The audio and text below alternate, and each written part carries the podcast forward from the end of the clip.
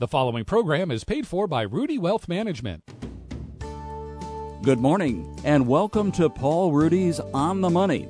You're invited to be part of today's show. Call 356 9397. Opinions and views expressed represent those of the guests and do not necessarily represent those of the station. And now, Paul Ruedi's On the Money. Good morning, everybody, and welcome to Paul Ruedi's On the Money. I'm here with a couple of my regular guests. Dr. Fred Giertz. Dr. Fred, good to see you. Uh, after good to be here. after a long month, Right. We missed a show because of my son Paul's uh, birthday. I'm not birthday, wedding. I don't think it was his birthday, not No. until February. And of course, uh, you know, it was a wedding and COVID environment where if you had a checklist of everything you're not supposed to do, well, I think we checked all the boxes. Uh, I'm also here with Ryan Repko, certified financial planner professional, who works with me at Ruedi Wealth Management, as we call him, Fred, the plus one, the son-in-law. All right. You can call in with your questions to 217 356 9397. And I received a text that I'll get to in a minute. But he prefaced his question with Does your next guest, uh, guest Ruedi Wealth Management, take call in questions? Well, of course we do. So feel free to call in with your question instead of texting it if you prefer. If not, you can text us at, on the Castle Heating and Cooling text line at 351 5357. You can also email your question to talk at wdws.com. I'm still a little rusty. Because I Yeah. take that month off and you get rusty. Today we're going to call, talk about a couple of issues. Uh, some of them are going to be economic, of course, such as the states are finally starting to figure out that they're going to have budget problems, Fred. Um, we're going to talk about people changing their retirement plans due to COVID. Um, a lot of people are doing that, and we're going to get into an article that we came across, and that kind of squares with what I'm hearing from people and seeing out of people. We'll also be discussing marriage and money since we just had a wedding, because that's what Paul has scheduled on here today. If you have any advice for us or mista- or others, actually, uh, or a mistake people can avoid, feel free to call us in and tell us your story about that or things you wish you would have known when you were married. That might be a decent discussion. I mean, we all have. Well, Fred doesn't. He's done everything right. But, but Do you think most- we're- Do you think we're going to get the call that says, "Hey, don't do it. Don't get married"? yeah, don't do, yeah. Well, you're going to get that one for sure. It's important to recognize that past performance is not an indication of future results. That is important to recognize. You know, we talk about the show. I really like to think of it as an educational show, not telling you exactly what to do with your money or giving specific investment advice. And we talk a lot of times in general terms, but uh, in the case where I talk about potential future performance, please put that in the backdrop of there are no facts about the future. You should not make any investment decisions without first consulting your own financial advisor and conducting your own research and due diligence. We're here to help people figure out the questions, not so much the answers. Uh, one of my friends and clients, Dr. Bruce Wellman, sent me an article. Now, maybe he'll be mad at me for saying he sent it.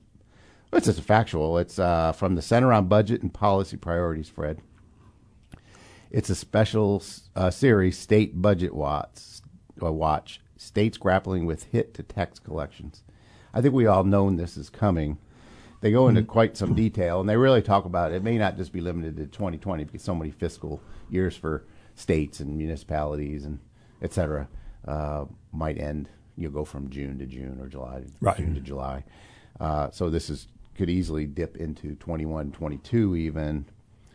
And I'm going to go down to look at Illinois. They went they went state by state, and they talk about uh, which fiscal year they're referring to, the decline, and decline as a percent of COVID 19 revenue projections. So I'm going to go to one of the whoppers, oddly enough, is Colorado, 20%, California, 17 to 21%. California, we're talking about 26 to 32 billion. Now, it is the big Right. state, and so we have to put, have some sense of proportionality here. Hawaii, 23%. I can understand that. Uh, I'm going to go to Illinois, obviously. That's all we think about. Uh, Illinois. If I could get, see, I'm rusty. I can't forget. Is I after H? Yeah, right. Uh, in 2020, uh, it looks like a 7% shortfall, 2.7 billion, but as they look at the di- fiscal year 2021, 4.6 billion or 12%. Right. They seems like there's been some movement to try to get some money to the states and municipalities, but so far it's fallen short. And so, what are these? I I look at these our states. oh, I'll speak for Illinois and just my my feelings. I don't have the data, but seems like at times we're stretched thin as far as services, et cetera, in the state of Illinois and infrastructure repair. It, that's anecdotal. That's just driving down the roads, et cetera. I can't help but to think that even when we look at our healthcare system and all these other things, where's this money going to come from? What are we going to do? Right, but we could have asked that question almost any time in the last 20 years. We, we've been, the, the problem with Illinois is uh, twofold. One is there's been a downturn in revenues, which is true of everyone, but most other places were not running on empty or running below empty before this happened. So Illinois' problem was that we've had uh, basically 10, 11 years of a strong recovery since uh, the 2008 uh, downturn until the, the COVID came along. And uh, during that time, uh, as opposed to getting well, we actually uh, did, and we probably became sicker. So in, fiscally, it, you know, when the uh, COVID came around, uh, we weren't sitting on a surplus or or back in a, a situation where we'd be reasonably comfortable. We were actually in a almost a crisis situation prior to the downturn. So there's two things happening: the downturn plus the fact that we weren't in a good uh, situation going in. But if there's any good news, it, it is that the uh, revenues aren't really down as much as people would have expected. So if you've been told that the economy is going to decline by 20 or 30 percent or so on, you'd have really uh, dire predictions. It hasn't been quite that bad so far. And, and again, if things turn around, they'll probably come back. But uh, again, Illinois is in a uh, in a hole to begin with. and The hole now is deeper. To, to illustrate that, uh, usually when you plan your budget, you say uh, how much do we expect to spend, where is our money coming from, and you have taxes and things of that sort. Well, uh, part of the budget that Illinois is uh, is operating under assumes that there's going to be a two or three billion dollar gift from the federal government, yeah. and that's an assumption, but it hasn't actually uh, proven true yet. So again, we, we do face some some difficult times. There's quite a disparity. I mean, I can look at some states. Uh, now they're not the largest states, but uh, but virtually no impact. Nebraska one percent, Minnesota three percent, Maryland two percent, Maine one percent, um, Iowa two percent. I mean, here we are right next door. Right. For us, we're having a I'll I'll call it a disaster. It's probably hyperbole, but uh, Iowa, um, as I said, uh, really for 2021, maybe four percent. You got Indiana next to us; they're getting hit pretty well, not as high as us, but eight percent for 2020 and 2021. So yeah. it seems like there's enough to go around, but there is quite a bit of disparity, and it seems like. Uh, would it be safe to say that the states that have had virtually no impact might, must or might have had surpluses? No, not really. This is this is how much the uh, the revenues are going to go down. How how they can deal with that depends on their surpluses. So if they have uh, surpluses, they they can uh, buffer the the downturn.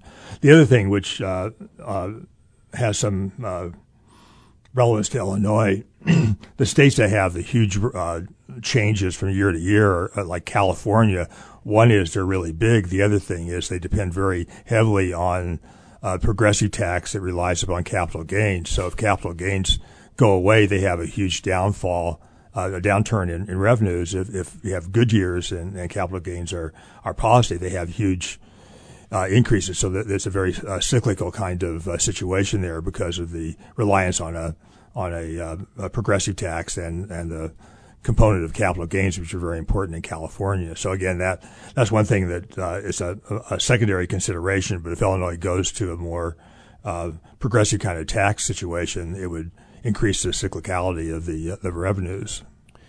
I'm going to uh, share a text. Uh, I don't know if it says who it's from. Well, maybe not. Doesn't matter. Does your next guest, Ruedi Wealth Management, take calling questions? Well, of course we do. Feel free to call in. Um, like, what should I do with my 401k if the Socialist Democrats take over power?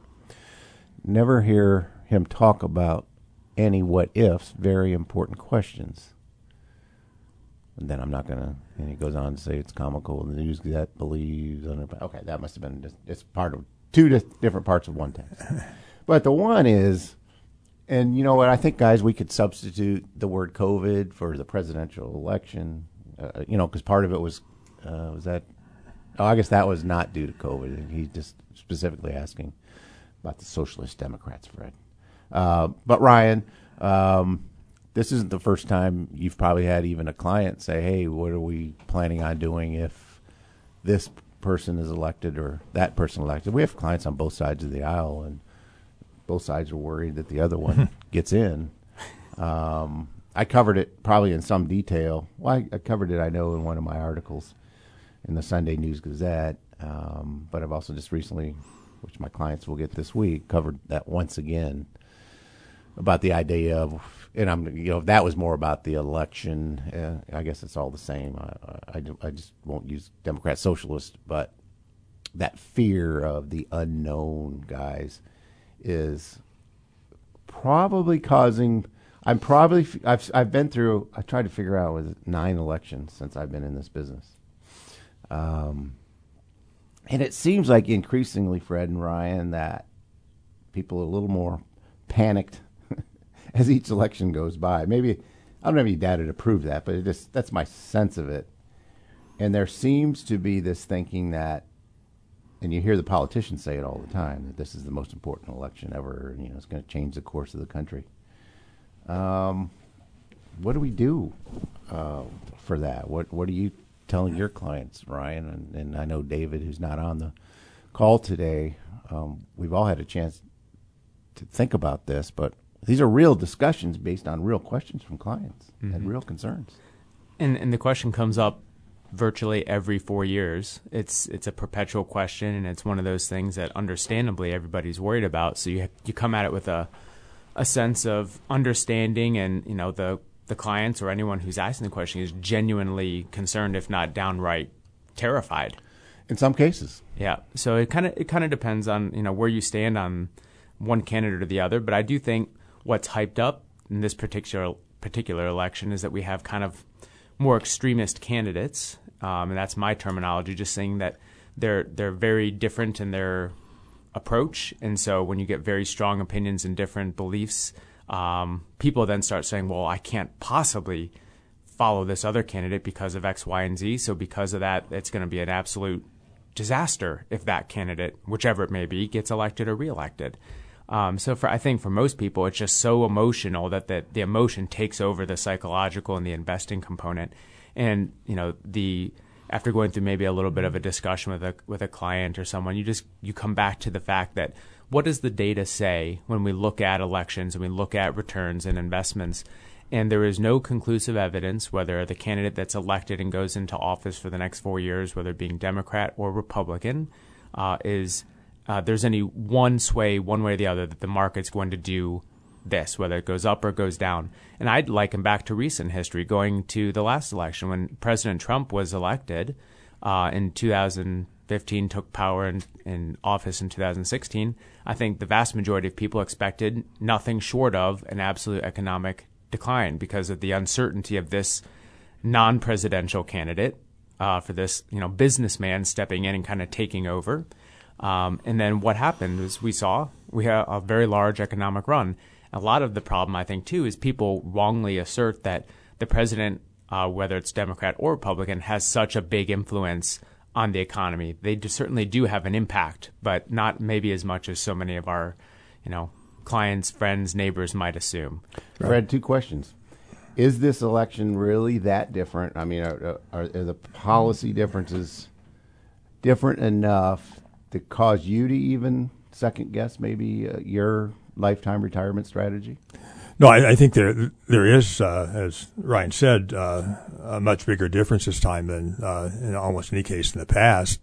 But again, uh, it's not going to change anything because uh, the the, the Ryan is saying basically you can't really predict what's going to happen, which is true. For example, a lot of people were fearful when Obama took office in 2009, and that those eight years were were great, as were the uh, four years of Trump as far as the financial markets are concerned, and people on both sides probably didn't uh, think that was going to happen. The, the, the other question though is the the question where do you hide if if you so you think that uh, uh, Biden's going to win and he's going to bring in uh, uh, all the all the radicals and they'll do really weird things. Uh, what do you do in that case? Well, again, uh, if, that were to happen, the United States is still probably going to be the best place to invest in the world even with those new impediments. So I don't think there's any any real alternative. The other thing is if you, I don't like to uh, uh, uh, ascribe um, kind of purpose to the financial markets, but if you look at the markets now, uh, you have two things. One, uh,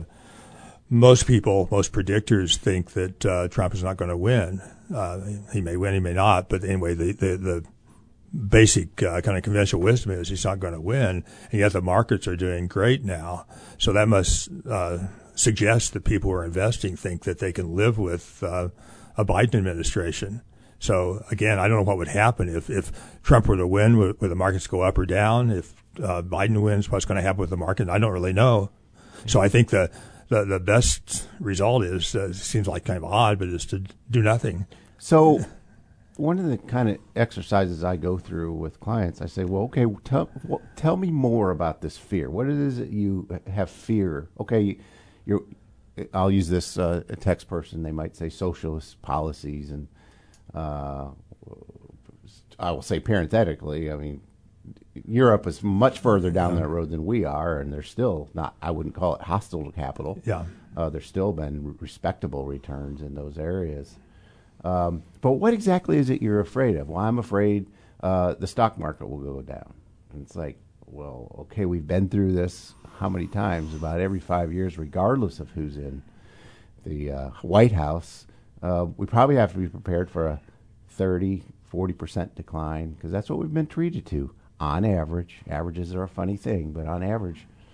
So we could almost say, what are you afraid of? Fill in the blank it doesn't matter what the fill in the blank is. I get to the reality that if we're going to be lifetime investors in the great company of America and the world, presumably because we need the returns that historically they've provided, or at mm-hmm. least some resemblance of those returns, certainly with the expectation that they're going to be higher than a fixed income producing right. return like CD or bonds, then what what is it that what is it about reality that says, look, the only way you get premium returns is to put through get to live through premium fluctuation along the permanent uptrend. Right. But there's something about an election that heightens this fear. I guess it's because it's an event that people can focus on. It's a soul of it's a, just one event on one day of the year that has implications maybe for some people they think right. for a lifetime. The other thing, uh, one of the uh, uh, benefits, one of the beauties of the American system is its uh, uh, kind of uh, slow changes that going back to the end of World War, War II, there was a, a huge surprise when uh, Winston Churchill was voted out of office after you know, winning the war and being the you know greatest state, statesman in the Western world. But in England, it's a different kind of situation. Once you uh, control the parliament, you can do anything you want, basically. So uh, the the Labour government uh, uh, basically nationalized. Uh, a lot of industries in England in the late 1940s, and if that were the case here, if, if Biden walked in and had a blank slate, and his advisors told him to do all these weird things. Uh, there might be some something to be fearful about. But in the United States, things don't happen that quickly. We have, you know, all kinds of uh, countervailing forces and things of that sort. So I don't think there's going to be like the uh, Bernie Sanders wing is not going to take over and do what exactly what they want with the economy. I guess I'd be fearful if I thought that. Uh, you know, Bernie Sanders was going to be the economic advisor, and they do exactly what they wanted in every every aspect of the economy, but that's not going to happen. I think that's what happens psychologically around elections. As I sit here and think about it, um, we tend to automatically run as humans to the worst possible yeah. outcome. If that person wins, that that means this is going to happen and that's going to happen, as if it's reality, as if it's going to be instant reality and it's going to be a disaster. Yeah, and they say, and basically, politicians say, "I'm going to do this" or "I'm going to pass this bill," and they don't have the ability to do that. And again, look look back at the Obama administration. A good bit of those eight years, you had a Democratic president, a Democratic Senate, and a Democratic um, House, and they could have done whatever they wanted to in those days, and they didn't do it. So again, uh, uh, uh things don't happen as quickly but in some cases may be bad, but in other cases it's probably good to have that kind of underlying stability. The other challenge, don't you think, Ryan, is suppose you tried to make an investment policy out of impulse and you say, you know what, I just I, I just am uncomfortable with being invested in the stock market, even though I know I need to be for the next decade or two or three in order for me to have a reasonable chance of living the life I want. But suppose you do reduce your equity exposure. Now, in all fairness, I've had two or three clients where we've done just that, but it's a permanent change. In other words, it's also once you have a deeper conversation, you understand that you know what this person's appetite for fluctuation is just is pretty much permanently decreased. They've won the race. They can afford to go from 50 or 60 or 70 percent equity to 30 or 40 or whatever. Yeah, and this is not in response to right. an election event. But This for is a- somebody that would ask us to time, you know, give me your opinion. Okay, based on that, I'm going to get out now and I'm going to get back in down the road once we see if the coast is clear. Mm-hmm. I mean, there's no way that an advisor can participate in that because how are they going to know when to tell them to get back in? Right. You, you then start asking the question that you know anybody would start thinking. So we want to get out now. Then you ask when do we get back in, and, and when we get back in, would the market be higher or lower than when it is now? And you know, generally the the answer from the person you're speaking with is going to say, well, of course the the market, however they define it, will be higher. The, you know, it'll be safer at that time Because things would be better and more clear. things will be better. And I'll say, well, that that makes sense. I can understand the rationale. Do you think that when things are better, the prices will be higher or lower? And inevitably, they'll say, well, of course the prices will be higher. They'll be better. And so you want to do the strategy where we sell now, wait, and buy back in when it's higher. As an advisor, I can't support that kind of a plan because it doesn't it doesn't do anything for you. It's a it's a bad decision to sell now and wait till things get better when prices are higher. You're selling low and buying high, which is the opposite. Uh, so you just go through that kind of a a simple question and answer set, set up, and you, and it hopefully rings a bell for folks. And some people that bell rings louder and faster than others. Uh, but maybe you plant the seed. And I think it, you, you, do if, if if something like that is bothering you and keeping you up at night, guys. I think you have to talk to your advisor, even if that even if it's when you look in the mirror, that's your advisor. Of do you have a strategy that you can live with permanently? Uh, you don't have to be so rigid that oh, you know as as life changes, you're going to make some changes, but just structurally to fundamentally change. Uh, I mean, at the end of the day, the ideal situation is okay. Uh, once I know whose money it is, what's it for, and when they need it, it's pretty easy to build a plan that historically would have gotten them there with room to spare. It would seem to me it's just common sense that you do not change that plan unless something else besides current events. It would take more of a life event. I suppose a market or an investment event could make could cause the need for changes. In other words, if you go through a, a, a nasty bear market uh, in the stock market and your portfolio is down enough where probably makes some sense to say, you know what, maybe we need for a while to cut back our spending five or ten or fifteen percent Right. until we get more of a recovery. Yeah, but, but think about uh, the year 2000. Uh, how would you have acted? Well, uh, this uh, uh, unknown virus came along. The economy was wrecked. Things are really bad. Maybe I should In have 2020, In 2020, yeah. Maybe I should sell out and, and you know uh, be defensive in in March and then wait until things get better. Well, the question is, when would you have gotten back in? You say, well, there's still a lot of uncertainty. Well, you'd have, you'd have missed uh, a huge increase there. So I'm trying to guess. So again, uh, if you go back, you would like to have sold your all your equity in into, Right. into January and then got back in uh, in the beginning of April, and you had a huge gain. But no one no one knew to get out at that time, and no one knew to get back in. So.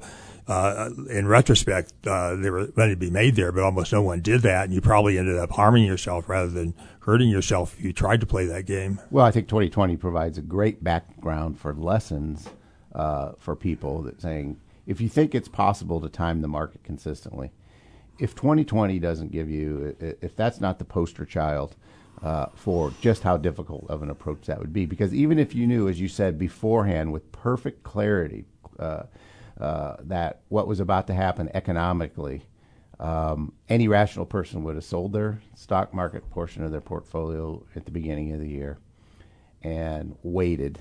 And but see that's the funny thing about the stock market is it's not when things begin to look clear that prices are higher it's when they look less dark Yeah. and i think that's a concept that very few people understand but if anybody would have told me or i think if i would have told fred giertz that we're going to close down the economy which i still think is the world's most expensive self-inflicted wound that now everybody's starting to figure out is the case. I said it months ago. Uh, but if I would have told Fred Giertz or anybody rational and said, "Here's what's going to happen. We're going to have the biggest decline in economic output since the 20 late 20s, early 30s, and we're going to have unemployment that's kind of pretty close to those levels." Um, what do you think you should do with your money? And I think that'd be an easy decision, wouldn't it? Right. Or, or someone said, uh, "This is my my my prediction. I think we'll have the worst economy in uh, many decades. Uh, we're going to have the uh, uh, COVID situation unresolved after six or seven months, and there'll be unemployment in the uh, double digit range uh, and all kinds of uncertainty. And I predict the uh, market will be at all time high. Yeah. I mean, so if you ask everybody, I mean, that'd be an interesting. That would have been an interesting if we could replay life to give everybody a chance to win a million dollars. You know, tell us where the stock market will be, you know, at the beginning of October. Here's the here's the economics in the backdrop. You wonder if anybody would Yeah. be so optimistic enough to say that it would be remotely close. Some areas of the market are at an all-time new high. Yeah. Some of this is being skewed, however. You know, if you look at five stocks, basically Facebook, Amazon, uh, Apple, Microsoft. uh, well, I'm thinking of FANG stocks, Netflix, and Google. Uh, certainly that's in there, and the Teslas are in there too. It's kind of disguised the broad, just large cap market quite a bit. The S and P 500. I saw a study by Dimensional Fund Advisors, and I can't remember if it was through August 31st. I think it was that showed that you know without the top five companies, the Standard and Poor's 500 index was down three percent year to date, even though the index itself was up 10 percent year to date. It's not. I'm not suggesting that there's a flaw in the S and P 500. It's just it's. I've seen this show before, a little different variation of it in the mid to late 90s when basically value stocks were being sold to buy growth stocks. Small company stocks were not doing well. International was not doing well. Well, was, they were all doing just fine, but relative to something like the Nasdaq index that went up 16% compounded, you know, uh, rate of return over the last 10 years ending through June, and a global portfolio that's up 9. It can make even you can make 9% a year compounded look bad. Right. And uh, I think that's a. I, I'm starting to see the danger signs there a little bit. I find it fascinating, guys, to see a stock like Apple or Tesla that has a split and then goes up 50% in value just because it had a split. I mean, that's kind of like ordering a pizza as eight slices for 12 bucks and they put cut it into 16 slices and they charge you $18 for the pizza because there's 16 slices now. Yeah, I have a, a, a quick story. Uh, Merton Miller is a Nobel Prize winner in economics. He was a, uh, famous in the financial markets. He was doing consulting. He was at, I think, uh, Coca Cola or someplace, uh, uh, uh, talking about uh, financial markets. And his uh, theme was stock splits don't make any difference. You're, you're, you have the same pie, you divide it into smaller parts. No big deal. It might have a minor uh, thing, and then all of a sudden, all the all the uh, people in the room left and ran out. And he asked, "What's happening?" He said, "Well, there's a stock split." So, yeah, uh, I've I've seen so much, and I've I've met Merton Miller uh, a number of times. He's part of Dimensional Fund Advisors. At least he's their research scientist. Anyways, pr- pretty fascinating guy, and he he has spent a lot of time on the retirement side of trying to fix that. Um, it's it's. I think they had some brilliant ideas, but they ran into kind of pushback from the regulators Yeah. to try to do some of the things they tried to do. Um, but yeah, so we're, I'm starting to see the difference between now and the in 1999, I suppose, is these companies actually do have profits and cash flow. Uh, You know, back then, uh, the highest flying stocks didn't have any earnings, um, but still, some of them are pretty. You know, take a stock like Zoom. I'm not giving an opinion on Zoom, but I think it, last I looked, it was trading at like 600 times earnings. You know, I I don't know. I mean, and it's a darling, but who's to say Google couldn't get into that business tomorrow by noon and and, and knock them out? So I think there's going to be a lot of mistakes made. I do think that certain asset classes. This is kind of how I feel after watching this stuff for 36 years. I think when it comes to value stocks, globally, even internationally as well as in the U.S., small cap stocks, uh, small value stock, I, emerging markets. I think we're seeing valuations that may we may look back someday and say those were once in a lifetime or once in a generation uh, valuations, and you know, it's interesting is I think most investors look back to determine what their investments are going to be in the future. And so naturally, when we look back, we always seem to be attracted to the, the asset classes that have done the best. But that tells you nothing about future expected returns. And I think there's a disconnect there. I think people yeah. make decisions today recognizing that, wait a minute, if I can buy a dollar of earnings for $10 versus a dollar of earning for 20, all things being equal, there's probably some sense to this value premium idea, though there has to be a risk, right? If, if the value right. premium or the idea that small companies are going to have higher, that they do have higher expected returns, I think that's where people get they get tripped up when they hear expected returns. They think that's the return to expect. Right. And we play this little trick on them as people of statistics and finance. We go, well, no, no, that's just the way that we can model the yeah. distribution of outcomes. Um, let me turn my phone off. Yeah, the, the difference I think also is not very uh, optimistic, but if uh, there is something like that happens, uh, these uh, companies, Netflix and all the others, are not going to go from 100% down to 2%. They may go down from 100% down to 50 or something like that. But in the in the 90s, you had companies that had no no discernible uh, product, and they were and and their uh, problem they went from 100% down to one or two percent are down to zero. So at least these companies have something going for them, and, and whether they're overvalued is a, yeah. separate question. You know, but if you pay forty dollars times earnings, you're asking that company to do things it has never done before yeah. over the next ten years, just to earn a zero percent return. And someone like Apple's already done, uh, you know, if, if, you've done heroic things over the last well, ten years, doing even more in the future may be more yeah, challenging. in the last few years, I think Apple's price to earnings ratio, I mean, how many dollars you have to pay for a dollar of Apple earnings, has doubled. Now their growth rate hasn't doubled. Yeah. Uh, it hasn't even been close to that.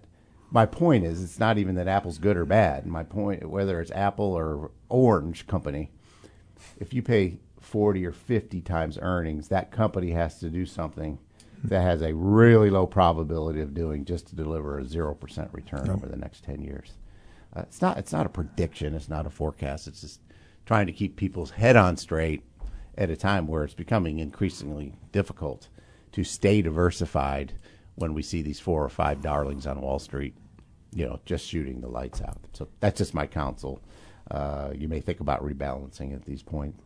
I know uh, I just saw an article, but we might have talked about this last time about how many people are making uh, timing decisions when it comes to retirement. Two out of three people have adjusted their, you know, decision on when they're going to uh, take retirement. I guess that makes sense. I mean, but when you think of, I suppose, more from a job standpoint, certainly from an investment standpoint, uh, Fred and Ryan, you know, with the stock market, you know, at all time highs or close to it, uh, fully recovered the broad U.S. market uh, for sure this year. I don't think it can be much related to people's 401k plans. No. So I suspect is if you're one of those uh, unfortunate people, and there's a lot of them, right? Let's face it, most of the rich people uh, white collar folks could work from home and do their jobs. It's the, it's the, not that us white collar folks aren't real working people, but when I think of people that work really tough jobs and day to day jobs, uh, they've been obviously more impacted than others. I suspect that's where this two out of three is coming yeah. from, just career problems. But uh, those people, issues. not everyone has the option though of continuing to work, so it, it could go either way. Uh, if you're impacted by uh, by the virus in some particular area, like uh, hospitality management, maybe that's a good time to retire because uh, your options have gone away in the work uh, market. So again, it can go either way. Uh, one reason people uh, retire is if they if they lose their job and they can't find another job, they go into retirement. the other way is if they things go bad and and they can work, they may work longer. So it can it can work either direction. For example, if I were a uh, physician and my whole practice was upended uh, because of the virus and had to figure out all, all, kinds of things to do to deal with it. And I had a healthy retirement uh, fund and I was 65 years old. That might be a good time to retire. So, you know, basically anything can happen here. Uh, Rand Corporation in this article, uh, working in retirement can be even smarter as part of this paragraph. Uh, working after retirement, typically part time, is becoming the new normal the labor force participation rate at age 65 and older has risen 20% higher than we've seen in 50 years. 40% of workers 65 and older had stopped working for a while and then unretired.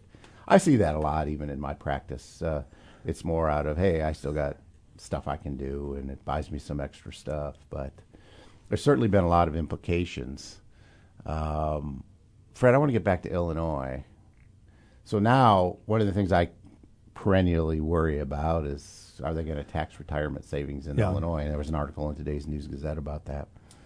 You know, it would appear to be low hanging fruit, except as you have pointed out, the article pointed out, politically, it's it's very difficult. But is it impossible? Is it Yeah. closer today than you might have thought a couple of years ago? No, I think it's uh, actually further away and so far away that no one will even uh, talk about it for years to come.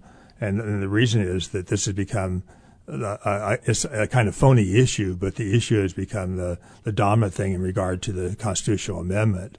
And the constitutional amendment doesn't speak at all to taxing retirement income. Right now, we don't tax retirement income. Uh, we could do it anytime we wanted to. The Constitution doesn't prohibit that. And in fact, the uh, when the income tax was approved back in the, uh, 50 years ago or so, the first year it did tax retirement income. Then someone had an amendment the next year, and, and they uh, took out that. And in you know, 1970, that was no big deal. But today, with uh, uh, pensions and 401ks and 403bs and all that, is a huge amount of money. So the decision back 50 years ago took that off the table and had no short-term consequences, but really big long-term consequences. But now it's become a kind of entitlement that uh, if you wanted to, at the federal level, the uh, the uh, old reliable is uh, my opponent's going to take away your Social Security. At the state level, it's my opponent's going to tax your retirement income. So again, it's perfectly possible. It's perfectly legal. It can be done anytime the General Assembly and the government wants to, but it's not going to happen anytime soon because it's such a, a controversial issue. And the, the other thing that sometimes people don't realize, uh, if you tax retirement income, you're not just taxing uh, school teachers and uh, university employees and, and state workers who, who may have uh, uh, pensions. You're taxing everyone. Uh, so it, it's it's not that taxing retirement income is just taxing public employee retirees. You would tax everyone across the board, and there's a, a great deal of uh, of reluctance to do that. Well, one of the things that's really difficult, difficult for people, right? Difficult. Maybe that's a new word. Difficult. Tough and difficult all in one. Uh, for investors, I think right now, unlike any period anybody's ever seen, um, is interest rates are just so low.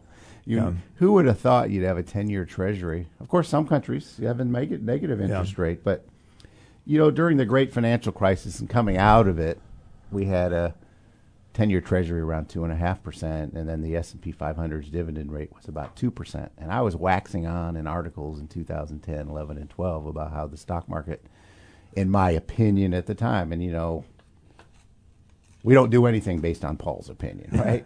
but I think it was always it was worth in the backdrop with so many people saying that the market was overvalued, the next shoe was going to drop. That I wanted to dispel that idea, or at least promote an idea that maybe people hadn't thought of. And I used a couple of metrics. I said, "Wow, when I can get two percent in the 500 best companies in America versus two and a half percent in the Treasury." Maybe all of a sudden that dividend stream is saying something about the valuation. Maybe it's undervalued. And then I would use something like the earnings yield, which is the inverse of the price to earnings ratio. And anyway, I, I was making comparisons essentially, com, you know, stock market compared to what? Compared to what you can earn in treasury bonds and things like that. It suggested to me the stock market back then was way undervalued, and it turned out to be true. Not because I said so, but just, it, you know, that could be unrelated to what I thought. Right. Ultimately, it's because earnings are higher. Right. Uh, and we've, we've had uh, something that probably is unlike anything in history 40 years of declining interest rates. Right. And if, if you go back and look at predictions over the years, say starting in, our experts, are interest rates likely to go up or go down? Almost everyone every year would say that they're likely to go up, and they've gone down uh, pretty consistently now for 40 years, but certainly for, for 20 years. I think we could say that for taxation too. I think there's always. I've never met anybody that didn't think taxes were going to be higher. Yeah. A few years from now, or with a new president. But now we're not. We're not at a two and a half percent treasury. right. Now we have a 0.75, roughly. Last time, Yeah. three quarters of a percent interest, which I think on a hundred thousand dollar Mm. investment would be seven hundred and fifty dollars. I mean, that's epic low nominal stuff. Yet I can get 1.75 dividend in the es- estimated in the Standard Poor's 500 index. Now, sometimes when I say that, people are saying, "Oh, don't don't invest in a treasury. Invest all your money in the stock market." That's not what I'm suggesting for a minute. But I'm looking at this relative attraction, and from a valuation standpoint, I might make an argument that treasury bonds are maybe the most overvalued uh, asset class, and maybe the stock market, in the broad sense, is is way undervalued just based on if you capitalize their earnings at much lower interest rates. Um, maybe we haven't seen anything yet. I mean, I think there's there's hope for that, but I don't think people appreciate, guys, the impact of that dividends can have in a three decade retirement. No, it's not. It's not a lock, though, right, mm-hmm. Fred? It doesn't. There's. Yeah. I went back and looked decade by decade for the last hundred years, and I think it was only the 1930s where dividends didn't keep up with inflation, and in the 1970s that Yeah. decade. But if you look over the last 30 or 40 years, it's more than doubled. The Right. rate of increase doesn't tell you anything about the future. No. Um, and also, I mean, we, we uh, it goes against what we normally say, though. But what you're really concerned with is overall return, and dividends is one part of that. And what that, that part is probably more certain, not not certain, but more certain than the other part, the the appreciation. So Yeah, for sure. I was kind of leaving appreciation even out of it, you know. Yeah. Uh, even though it turns out turns out to be a big deal, there's appreciation. Yeah. And this is a I even have conflicting thoughts on a daily basis myself. Um, I'm meeting with a 70 year old client, let's say, and I'm, I might say, you know what, you could have half or more of your money in fixed income producing investments, you know, that are earning one to two percent. And I then there's my other part of my brain that says, why would anybody on earth want to own bonds when you can earn the great companies of America and the world and get double the dividend in some cases, uh, maybe close to triple the dividend in, in, income? Not a reason to do it. So I Well, mean, yeah, I'm just saying yeah. how even in my brain, it's sometimes I have a hard time reconciling this idea of now that we're in our 70s or 75 or 80 that we we can reduce uncertainty by putting more money in bonds. Uh, Even I question my own rationality. Well, except uh. I can I can turn your own statement around on you too. And you usually do. Yeah. Uh, I mean, uh, uh, it's cold comfort now, but uh, at one percent, you're at least uh, not losing value because if you go back to the uh, the old days of high inflation, you, you, you might have gotten an eight or ten percent CD. Uh, and inflation was almost that much, and, And and, in addition to that, you pay tax on the return, so you had a substantial negative return in, in real real dollars. So at least now, now it's not not exactly uh, uh, great, but at least you're uh, more or less holding even. it suggests to me there's a lot.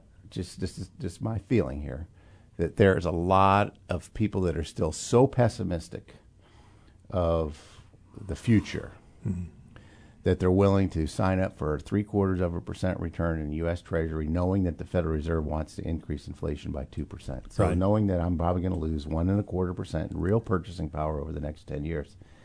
Do you think that's a fair assessment that that, that there's the demand for 100% sure investments are so high that the government can get away with paying three quarters of a percent? Yeah, I think so. I mean, and there there's neg- there are negative interest rates around the world, and there may they may be coming to the United States in backdoor kind of ways where if you if a company deposits large amounts of money, uh, you, you may have to pay a, a kind of uh, storage fee for that that money, which ha- hasn't been true in the past. And again, people are probably asking why would anyone accept a negative interest rate? Why don't you just get cash? Well, the fact is, you if you're a, a company that has several billion dollars, you can't put it all in, in, in cash. You have to have some kind of financial instrument to hold that. And, Um, Ryan, I want to spend, and we have about eight minutes on this. I mean, I consider you still relatively newlywed type. We just had, you know, just had your brother-in-law Paul get married, and there's got to be some things. How long have you been married? Since what? 2011. Nine years. Nine years. I, I So- wouldn't consider myself a newlywed, but maybe it's because you're my father-in-law. You're like, ah, this guy's still new." Crazy kids. Yeah. So I could go through this article, and I'm not. But what, what kind of are some of the issues that show up once it's two people? I mean, there could be debt issues. Like, does one person have debt? Does the other not? And how do we deal with that? Or do we do we share in it? What about spending? What about saving? What about different personalities? Right. Do you have any like? Do you have any do overs? If I had, you know, if I could go back in the last nine years and do some things differently. Uh, if you say not marry Katie, that might be a problem for Thanksgiving. Yeah, a lot of problems. but just kind of general financial things that you've addressed. You've had children. Yep. You've purchased a home. You've had to purchase life insurance. Yep. Any counsel out there for people that? I think there's some young people that might listen to this show. Yeah, I mean, I don't think I have any personal like wishes or do overs, but that's because I had a lot of the the background and education on things to do right the first time. Um, but yeah, like you say, like having the conversations on the front end is certainly really important. Knowing is your spouse or soon to be spouse a big saver? Are they a big spender? And if you you know, assuming I would assume you would know those things, but you have to go into your relationship and your your marriage and make sure you're both on the same page with how you're going to now live together. Should as- you talk about that before you tie Oh, the knot? absolutely. And and I, I would assume most people do, but maybe there are some kind of on the extreme ends who maybe they they spend more than they say, or they say they save more than they do, and it's a little bit kind of swept under the rug. Um, so if there wasn't, maybe there isn't the full transparency, and you believe one's one is going to do more c- or contribute more than the other in terms of savings, and you know that could set yourself up for a little bit of of tough conversation. But you know, Is it tough to see maybe friends that maybe because of whatever career field they chose, and you know ours is a slow career. You you know you, you tend to do very well over time, but it's a little lean in the front end. When it comes time to purchasing a house, how do you decide the difference? Where's that point where it's the bank says we could borrow this much, but the difference between being able to afford it and the difference being able to pay for it? How did you wrestle with that? Well, I did not max out the mortgage that I could take for the reason that I don't want that mental stress and anxiety keeping me up at night thinking, you know, I don't want everything to have to go just right or pretty close to right to feel comfortable every day. So I think there are plenty of people that, you know, say, you know what, if I can get that total amount, I'm going to I'm going to take it and run with it. I'm going to live this, you know, maybe slightly enhanced lifestyle than I should based on buying a, a maxed out home with that mortgage. Uh, you know, personally, it's my opinion. I wouldn't want to do that. I wouldn't want to live that way because then you you essentially get rid of that option to then have that money available to you for extra saving or for the emergencies that show up. And oftentimes, folks that may actually end up um, ma- maxing out that mortgage, they don't maybe have the, same amount of like emergency uh, room money in case like some issue shows up. So they're kind of like really strapped and everything has to go right. What about cars? I mean, I know you've, I guess you've always bought used cars, right? Yeah, I got a certified pre-owned, although I need a new one. He looks at me, hey, we're gonna have a distribution soon. no, but I, I think that's an easy one. And like even when I fall into it, it's like a simple trap of like, you know, there's a lot of nice features in cars now. Like cars are basically computers anymore. Right. And you can get basically anything you want in your car or your driving computer. Um, and it's easy to say, you know, I could take a, a you know, a decent uh, home loan out or auto loan rather. Um, maybe I'll stretch it out for They'll six lend you the money. Oh, they will happily, uh, and they might say, "Hey, do it for six or seven years." Um, which you know, by the time you actually pay that thing off, the chances are the the value of the car is less than you know what you might still owe and be paying on it. So those are those kind of traps you could fall into. Try to take That's an easy shorter one. I mean, you Yep. see your you see your friends driving an eighty-five thousand dollar suburban, and it seems like everybody's doing better than we are. Yeah. What about? I'm, I'm speaking for myself, but Yeah.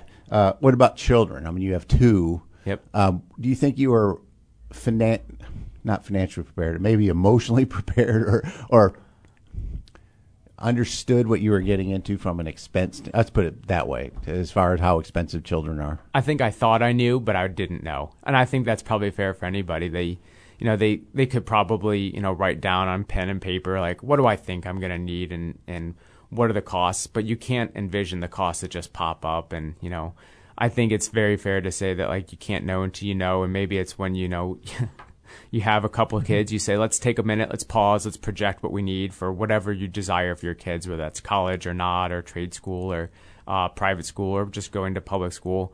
Uh, you have a lot of levers you can maneuver, but if you start opting in for maybe the ongoing private school and college, you start kind of looking at your numbers and say, well, do I think that my current lifestyle and projected growth of that lifestyle is going to be able to provide another kid or two kids? And you have to make those hard decisions sometimes. And I think, you know, some folks do and some folks don't. Right. You see a lot of people that think just something else magically will happen, and I'm not going to pass judgment on that. But I think it. My advice would be, Fred. I don't know about you, is people approaching you're going to have kids. Do the math first. Not that some people are going to criticize me for saying that. It's like, oh, only people with money should have kids. That's not my point. Uh, my brother Tom was never, you know, nobody call him rich at all. He had six, Six Tom? kids. six kids. Crazy. Well, I- I could say he's the a same- Shiite Catholic though. I could say the same thing about uh, adopting a dog. a, a dog costs a couple hundred dollars or three hundred dollars, and Then it I have a costs that per month. I, I have a dog now that uh, has some health problems. The bionic dog. Yeah, but anyway, a I ten mean, you're thousand dollar, two hundred dollar dog. a combination of uh, uh, dog daycare and medical care and things. It's a it's a it's not big for me, but it could be a big issue. And obviously, that's magnified many times over in terms of uh, of deciding on having children. I created a new calculator based on using real returns for you know inflation adjusted returns going back to 1926, and I'm going to bring in just some things to talk about next show. Just saying, I, I- I call it this: spend this, not that, and then looking at from an historical backdrop, just how much money that seven dollar coffee a day for five days a week cost in real inflation adjusted dollars. What's the difference between buying a car every three years versus six years? What about just saving that extra couple hundred dollars a month? If you look at the historical data, it's it's really pretty simple to become even an inflation adjusted millionaire, but it's always going to come through some level of frugality. Um, that's probably the one thing you guys have learned, as I have learned, that when we look at our clients with that are really well heeled, and, and that's a different number for everybody. That is, they're not worrying about their any their money anymore because if you're worried about your money, you're not wealthy. Uh, is that life of frugality? Now they weren't able to price those decisions at the time, so I'm hoping to create this product where people can price daily decisions or monthly decisions. Uh, and I think so. I think that's going to be good for next show. Well, I appreciate you guys. So children are expensive. You can say that, right? Oh, for in, sure. In, in summary, Hopefully, are hopefully it's well worth it at the end. Fred knows Right. it too. Yeah. For Fred sends his kids to fancy schools, so yeah, I, I couldn't. You know, I had to send my kids. You- they all went you- out of state though. I I was gonna say, what are you saying? You can't. Ohio? You have nothing to stand on. oh, that's right. It was me that went to Eastern and Parkland. Anyway, uh, this is Paul Ruedi's on the money. Sorry for the disjointed show. It's I'm a little rusty. Thanks, Dr. Fred Giertz, and thank Certified Financial Planner Professional Ryan Repko. We'll be back in two weeks. Join us for the second and fourth Tuesday of each month for Paul Ruedi's On the Money. Views expressed represent those of the guests and do not necessarily represent those of the station. This is News Talk 1400, WDWS, Champaign Urbana.